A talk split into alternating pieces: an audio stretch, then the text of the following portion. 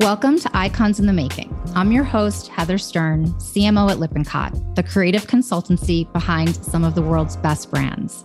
Join me as I sit down with the leaders of today's most influential brands. You'll hear stories of transformation and walk away with a new perspective on what it means to be an icon.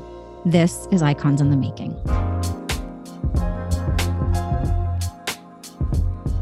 Today, I'm speaking with the incomparable Adrienne Lofton a marketing powerhouse who's been celebrated for her work that has resulted in breakthrough storytelling, transformative experiences, and new market domination for some of the world's best brands. Adrienne is vice president of global brand marketing at Google, an expansive role that has her leading the end to end marketing funnel for Google's platforms and ecosystems portfolio. Adrienne is an unabashed supporter of diversity, equity, and inclusion, opening the door and amplifying the voices of minorities to create highly inclusive and dynamic teams. I am so excited to sit down with this inspirational leader, an icon in her own right, to talk about her cross industry career, what she sees on the horizon for brands, and the uncompromising principles she takes with her wherever she goes. Welcome, Adrienne. Thank you for having me, Heather. I'm excited to have this conversation. All right. Well, let's start off with your pivot from fashion to tech. You were head of North America marketing for Nike, the amazing Nike, Under Armour, Dockers, Levi's. You felt you were doing more teaching than learning at some point, and you were ready to supercharge your own personal growth. Why Google, and what has been most rewarding about this pivot so far? I think about it often. I'll say a couple things. First, I never thought I would leave sport when I go back to the beginning of my career, so I'm a graduate of Howard University School of Business, marketing concentration. I was one of those rare humans who knew what I wanted to do since a young girl, I think. I, I remember, and I tell the story to my old team at Nike lots, but when I was a young athlete trying to find my confidence in my way, there was a just do it spot that ran in the world, and this had to be 92 maybe 93. And I saw this woman who was a long distance runner, had nothing to do with my sport, which was volleyball, looked nothing like me, but she was a woman. And I saw myself, and there was this like emotional unlock of confidence that I never saw coming. And it was at that moment, I think, that marked in my mind that not only do I want to be that athlete one day, but I want to do that thing that made me feel the way that Nike made me feel. And so as I was moving through my career, you know, coming out of undergrad, going into the first marketing role, I thought my career would end at Nike once I finally got to the top of the mountain. And I did all of these different roles, had all these amazing experiences that you mentioned, and got to Nike, got the invitation to run North America, which arguably is all love to all of my geos at Nike, the the most important because it is the founding geography, the biggest geography, and just drives a lot of the influence. So this was the dream job. And I was certain I would retire at Nike. And out of nowhere, and I think maybe some of us would relate to this, I had a pandemic awakening. You know, I was doing so much work with our team, pulling us forward, pulling the business forward, digitizing the brand, doing all these amazing things. And I started to go to bed at night thinking, you know, what did you learn today? What did you move forward for you? Not just the team of 500 that I was leading or the brand that I love so much. And the answer far too often was probably not enough. Am I pushing myself to get uncomfortable like I had always done for the last 20 years in my career? And while I loved where I was, I was comfortable. And so uh, I knew it was time. I didn't know where, and I wasn't looking. And at the same time, there's a wonderful human, former CMO of T Mobile, that you guys should all look up if you don't know him by the name of Nick Drake. And he called me for a very different reason, a, a reference for one of my old leaders. And we just hit it off. And he started to talk about what about tech for you? And I was like, oh, Nick, no, no, no, no. This is where I'm meant to be. I, you know, I'm exactly where I'm supposed to be at this very moment. And he and I started talking about what could be in tech. And the reality for me, when I started thinking about the potential switch, was, you know, in this industry, if you're not constantly learning, you obsolete yourself. If you don't understand deeply tech, we all work adjacent to tech. We all write big checks to a lot of the big companies we all know about. I won't even name them all, Google included. But I never worked inside of this industry, and I frankly thought it was maybe too late. And after talking to Nick and getting this spirit, you know, driving in me again that felt like 10 years prior, where I was constantly ready to think about what I didn't even know I needed to know, I started leaning into the idea. And then I met a woman by the name of Lorraine Twohill. And she, if you don't know her, and I did not know her, I knew of her, is worldwide CMO of Alphabet. She is brilliant. And uh, you know, seeing a woman leading an organization this big, this powerful, this influential, and knowing every detail that's happening in this company, Lorraine is special. I knew that not only moving to tech could I learn a space that I know you need in your back pocket, but I can learn from brilliant human leaders. And it was time for me to not just try to be that leader and emulate that for all my teams of teams, but actually see that as I look up and continue to be that as I continue to move our teams forward. So it actually, when I put it all on paper and I put it on paper, it became a no brainer. I think about this constantly. It, it is the best decision I think I've ever made in my career, full of big decisions that were smart risk decisions that have always moved me forward in career and just being a better human, more well rounded human that I always goal to be.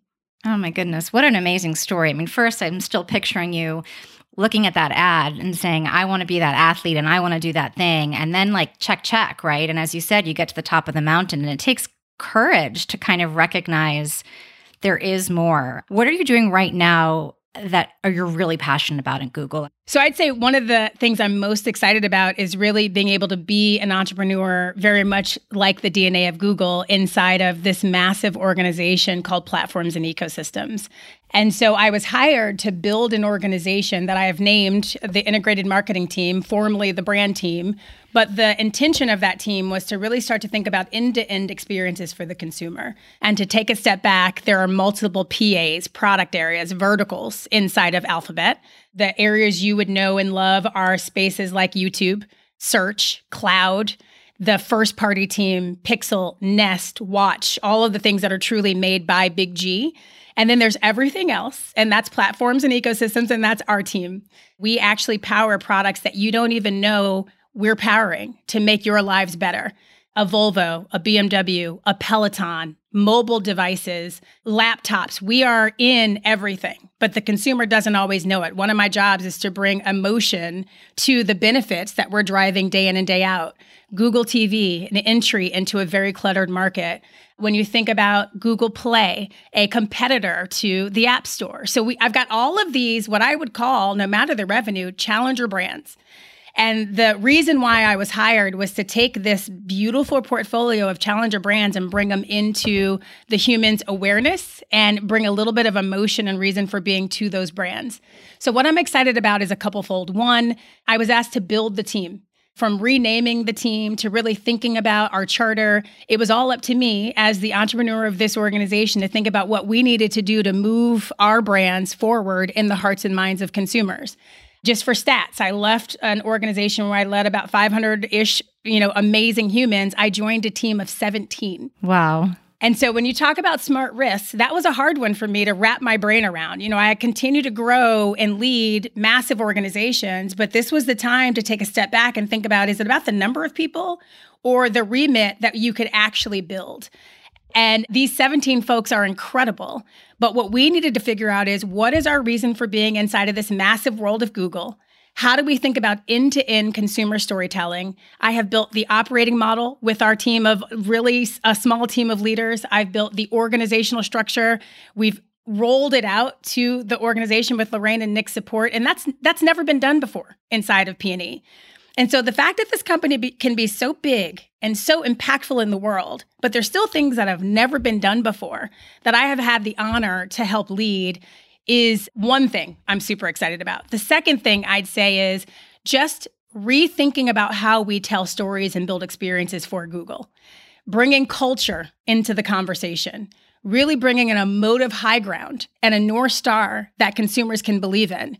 We are about being a helpful company, a helpful organization. And that's exactly right.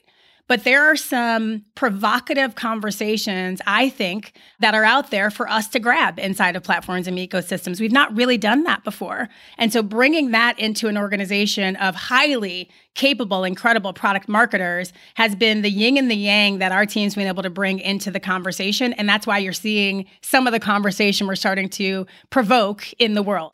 I feel like a kid in a candy store. There's no wrong answer. If you have the right data, behind it, you have the right idea that's clear, crisp, and simple, this organization supports it and will push you forward in order to see what's possible. And that's that's just a lot of fun. It sounds amazing. And so many questions I have to the follow up. You know, you had ended a bit with this idea of being part of culture and being part of conversation. So maybe we pivot to the notorious green bubbles. The Get the Message campaign has come out. You're kind of hoping your users will stop being blamed for ruining messages between iOS and Android platforms. It's it's pretty bold and it really puts Apple in the hot seat Tell me about the inception of that. What led you to give Android the microphone at that time? And what we might see in terms of the brand and the ecosystem of these brands. It's an awesome moment for us inside of this building. And the first thing that I realized coming into tech was that there was a whole level of language and product that I needed to learn quickly. And so you can't have a get the message campaign unless you deeply understand the problem and you deeply understand the product behind it. So to make a long story short, the first time that I experienced mobile through the lens of Android was joining Google. And so I got my Samsung Flip, I got my Pixel, and I still have a ton of friends and family with iPhones. And I realized my iPhone fam would like say, Oh God, here you are again. You're messing up my text chat. And this was part of the cultural truth, right? So where it started was there would be things happening in culture. An NBA coach kicked a player out of the group chat a upcoming Emmy Award winner felt bullied because she had an Android phone and tweeted about it. There were all these moments. Drake dropped an album that had a track called Text Go Green. And it was a negative sentiment right. about what it is in a relationship, but he related it back to this green bubble thing, and it was the fault of Android. So then you watched the Twitter sphere blow up laughing at their Android friends with an Android phone. So our reality was one, the interoperability happening with your mobile device, if you have an iPhone and you're texting with your mother, your family, your friends with an Android device, is Apple's doing with intention. There is a program called RCS, and everybody else in the mobile industry has adopted RCS, which makes a seamless communication no matter what phone you have, except for Apple. And Apple's goal, love them, they're amazing marketers, is to lock you in and to make sure that your experience Apple to Apple is amazing, but any other experience just isn't. And that's not fair.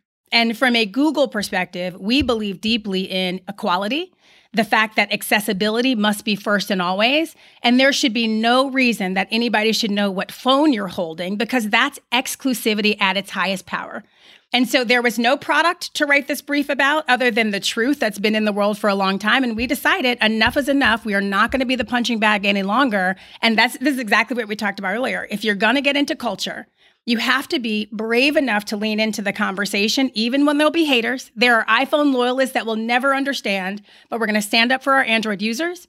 We're going to stand up for the truth, and we're going to push Apple to get the message. It was such a fun brief and development of a campaign because we needed to go all the way up to Sundar to have this conversation mm-hmm. to ensure that we can go in the world with something this provocative and having these tough internal conversations around how do we do it? How do we keep a tone that is lighthearted but truth? How do we educate while provoking the right conversation? At the end of the day, I'm targeting iOS users to actually go to their beloved brand to say, be the change. No more bullying. We're done. And w- what was amazing is at every level of the organization, every conversation we had, it was this is the right thing to do we need to make sure our users, consumers all over the world, whether you have an iPhone or an Android device, you deserve the best experiences. Let's go. And the the part that was the most probably rewarding is having a very small nimble team of cross-functional partners across Google that you saw their passion wake up. You saw the fire in their bellies around this campaign. So you're able to bring a rallying cry inside of the Android family and inside of the Google family on what could be and begin a new conversation inside of culture. The day we launched, we broke Android social records, we broke Android engagement records. We created a conversation in the Twitter sphere about what needs to be true with technophiles, and we educated the world. And there's a way to do things that don't have to be so technical we can make the conversation human and full of truth and get the same results that you would if you go through all the features and benefits of RCS and why it should matter. That has been wildly successful internally and excited to see positive move externally, but it just shows us what can be and it's just getting started. Well, congratulations to you and to the team. It's kind of like marketing brand at its best. Yes, I love more than anybody else a beautifully kind of scored commercial or ad and it's inspirational and there's something that's very simple about this idea but kind of profound in the same way because of the connection to this idea of exclusivity and what Google stands for and the experience and then also the importance of yes as you said all of these product categories but if we kind of band together across horizontally it's amazing and honestly it had me as an, an Apple user think about it differently and also like, oh, I, I've like kind of done that. It just made me think very differently about the brands and what they stand for and how they're operated. So amazing. Heather, you said one thing I just want to double down on. First of all, call your local Android friend or fam and yes, apologize. Everybody listening, thank you, thank you. uh, number two, the ability to create nimble low cost, high impact work is the yin and yang of of what I have always believed in. I I am a sucker for big, beautiful, elegant film. We have done it at Nike. We did it at Under Armour. it, it is the name of the game in in our industry by and large. But there's something very special about understanding the way Gen Z millennials communicate, which is not through big, elegant 60s, 90s. It just simply is not. It is through easy, nimble, low out of pocket because it's all about content and what you're actually delivering, culture right content. So, what I'm saying to my team is we want to get to a space where we're almost a publishing model, where we're understanding our fingers on the pulse of the conversation happening in the world. We aren't posing at all. We figure out what are those spaces that we actually belong in. What is the narrative we want to drive and go, go, go, go, go? Read, react, iterate, scale. And that coupled with your big, beautiful moments is the magic that I think we can build inside of Google and inside of platforms and ecosystems most specifically. Mm, it's it's awesome. You mentioned one of the things when you first came on rebuilding restructuring of this group and a shift from brand to integrated marketing. Tell me about that. And you know again we all have connotations of words and you know we'll is brand the umbrella? Or is it like so just curious what was behind that? And then what does that really mean? You know i have a lot of biases when it comes to how marketing can be typecasted into a corner. And at the end of the day incredible marketing organizations are demand generating leaders we are business leaders. We must have a seat at the table. We must report into the CEO, not some level underneath the decision makers in the organization. And far too often, folks who don't sit inside of our function see us as the squishy things that make pretty pictures that are not easily measured and hard to directly correlate to demand. And I say rubbish. And I say that it's time to start to think about how we can ensure our business partners understand our value, the art and the science. I am a brand human through and through. I started in brand management, I won't ever leave it at my core. But brand is nebulous. What does it really mean? And so one of the things that Nick and I talked about really day, you know, minus 30 before I mm-hmm. even joined was that we've got to be open to thinking about what's the right operating model inside of P&E and how do we ensure that we are the partners? My team is the partners to product marketing, PMM, and product at the level that's expected. And I mean the demand generating full funnel level that it's expected, not just upper funnel, not just the 90 that makes you cry, but everything. And so the first thing we did in the first six months of my gig here, I'm only a year in, was listening across the organization, finding out what operating models have worked in other product areas like a YouTube, like a devices and services. There's other areas that are doing it amazing. We decided that integrated marketing is the right title based on the work we're going to do. It's not one moment of work. It is the connected journey for the consumer. It is from driving awareness to leading into interest to driving the transaction and then coming right back up again.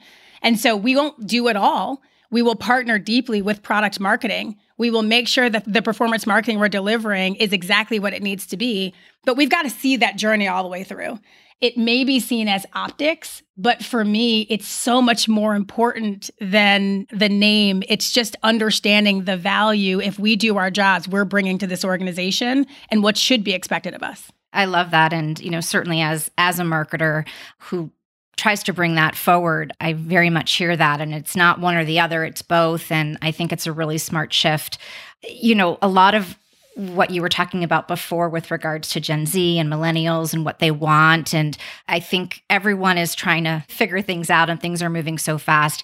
Anything else, both within this role and the other roles that you had, certainly at Nike and Under Armour, that give you a sense of like where things are shifting towards in addition to culture? I think about this quite a lot. Every generation adds a different dimension of impact than the, than the last, right? So now all we're talking about, most of us are Gen Z, and and I'm forcing an alpha conversation in, into our rooms because eight year olds are choosing their brands of choice. Okay, it's happening yeah. now. Oh yeah. And so the the thing I would impress upon all of us to think about is not just the product differentiation that we're all aiming to bring to the table, bring into the ether, but also, you know, being a purpose driven brand and not creating purpose, but actually having a central soul that is values driven has always been my jam, has always been what I believe in.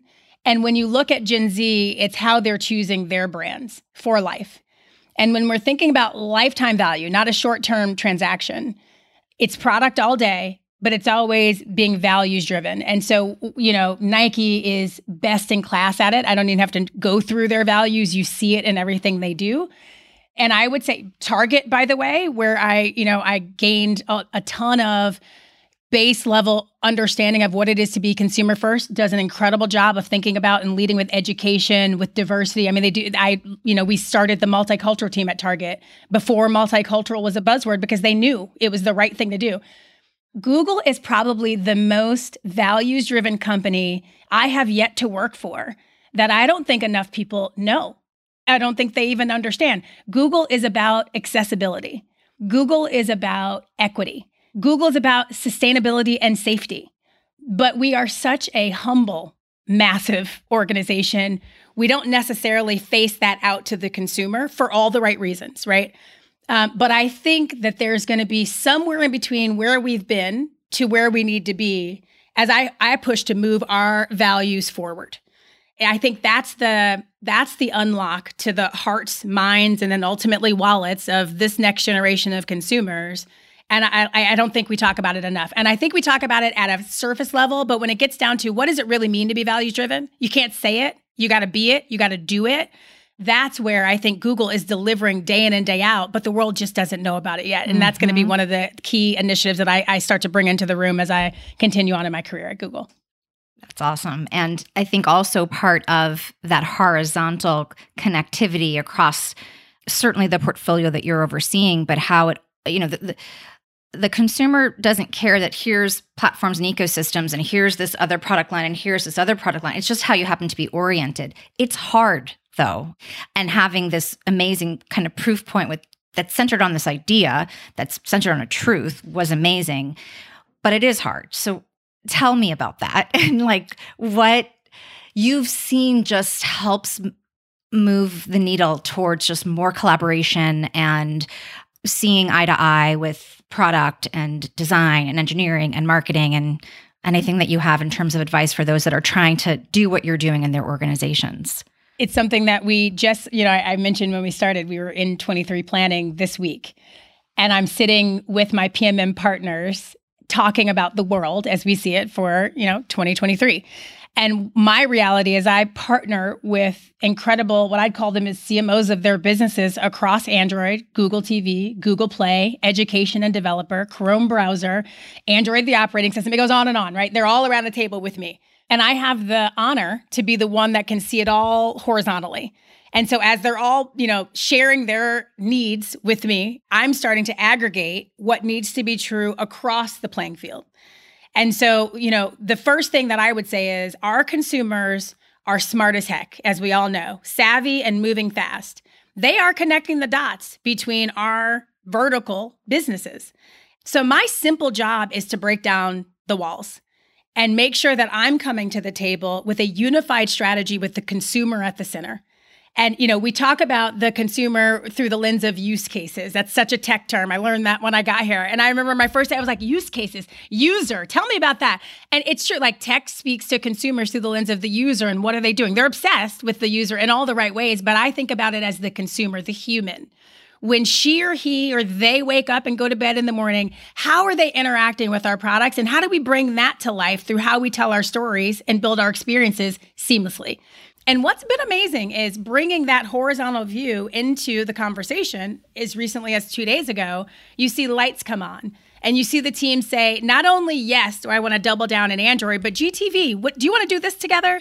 Play. How about if we do this together? And the win is when you introduce an innovation that our consumers don't even know that we create and that they didn't even know they needed. Hum to search is a great example of that. We have a spot that just rolled out that talked about you got a song in your head, you can't remember the name, hum it in your phone, we got you.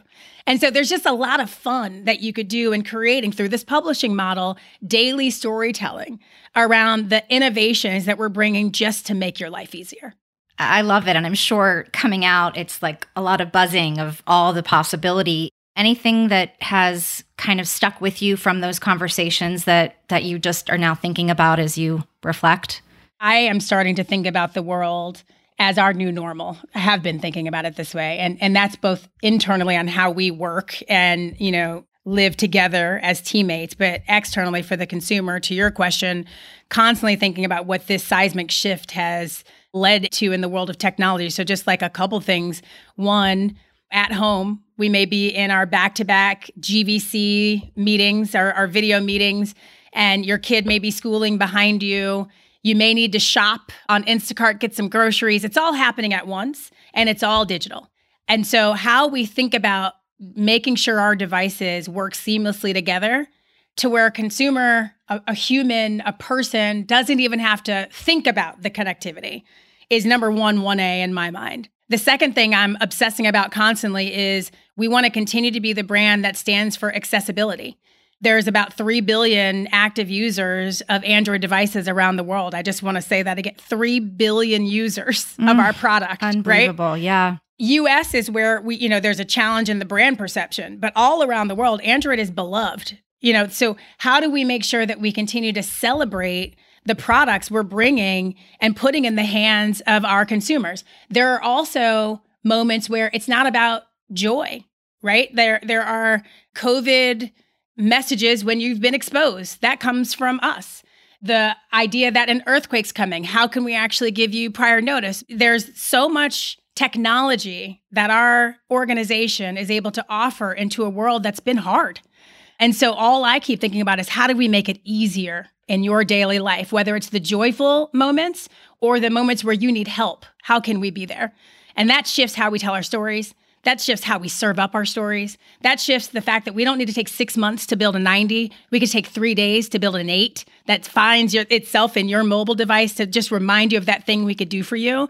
Always being curious, always staying nimble, always asking the what if every day, I think is the opportunity that we're thinking about for 2023 what's amazing is that idea of you were saying of purpose and of values but like what does it really mean that we do? How do we show up? And how do we acknowledge it's it can be fun it can be playful but it's not always. And just figuring out that balance and really being true to to that north star so you recently joined the board of Alaska Airlines. I'm totally pivoting the conversation right now. Yes.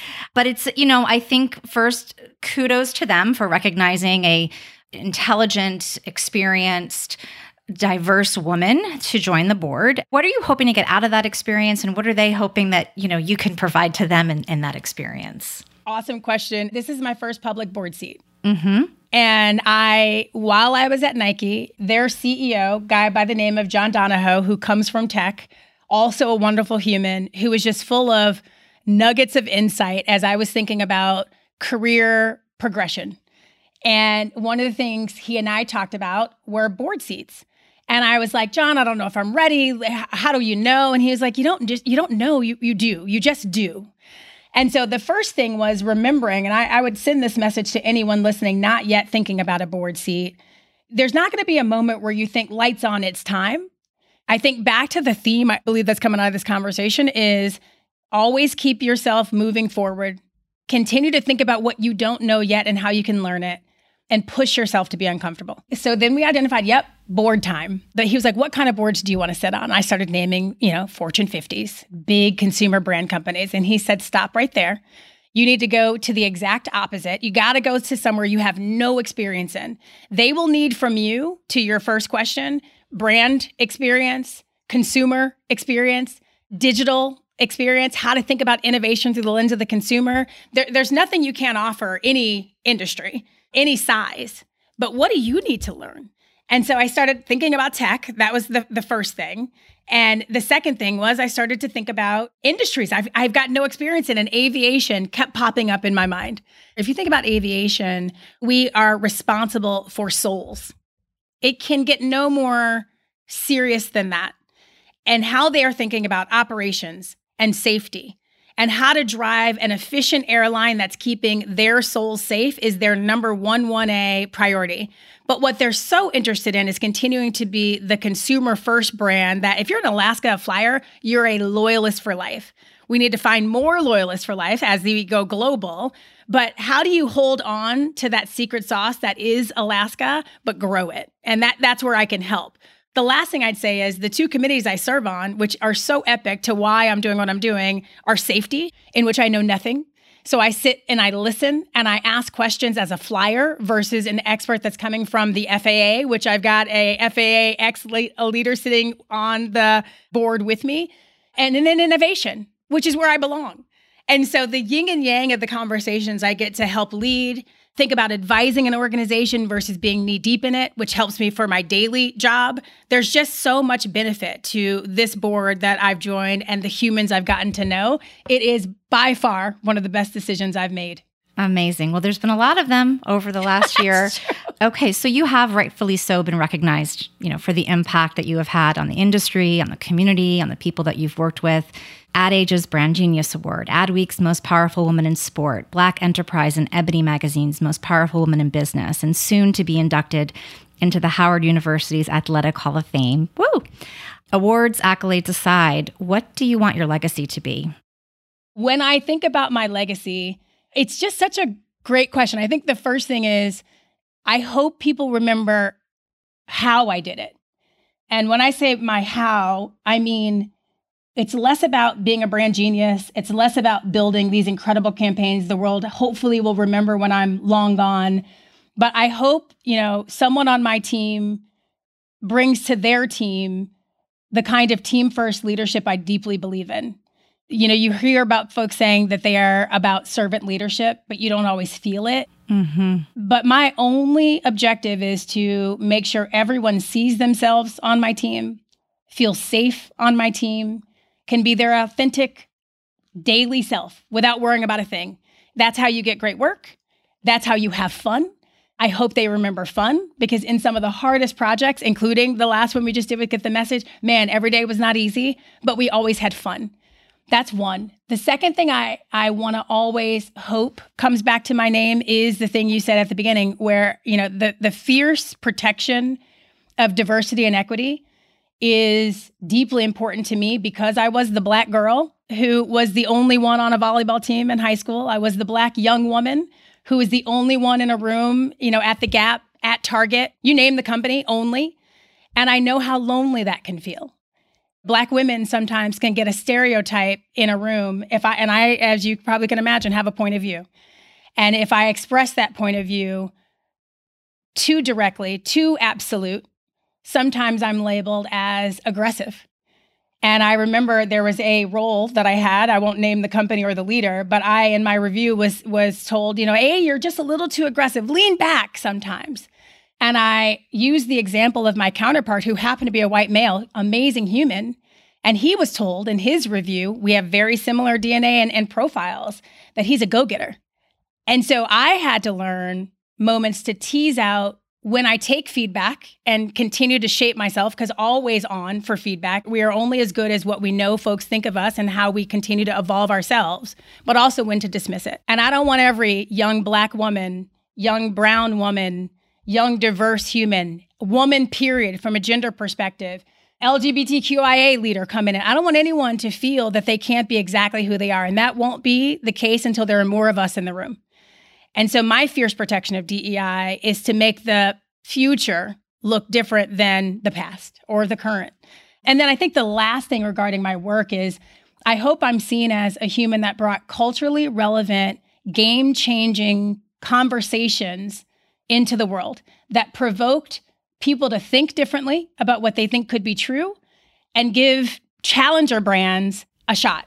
You know, Under Armour is such a great example of that. We nipped at Nike's heels, Adi's heels for years because of our how, because we let people who were the underdogs be seen and so the, the empowering nature of the work I hope to be able to keep delivering to the world is the one thing in the work I hope continues to be seen. Mm. Wow, it's really amazing and clearly well on your way to achieving all of those things. I'm going to have to go and call all my Android friends and tell them that I'm sorry. But before I do, one last question. Yes. And I ask this of you, an icon. Who is your icon? There's tons that I look up to, tons who are role models and mentors for me, my parents and my aunt are my icons. My parents, because my father was a college graduate of Purdue University when in engineering when when diversity was not a word and he broke barriers in his career that did not come easy. And me watching him move through corporate America with a perseverance that I didn't know exists, I didn't know what that word was yet, is why I am who I am. My mother, who was the first college graduate in her family, is the glue of who we are and the soul of what we all desire to continue to be. And she broke through her own barriers to get to where she is today.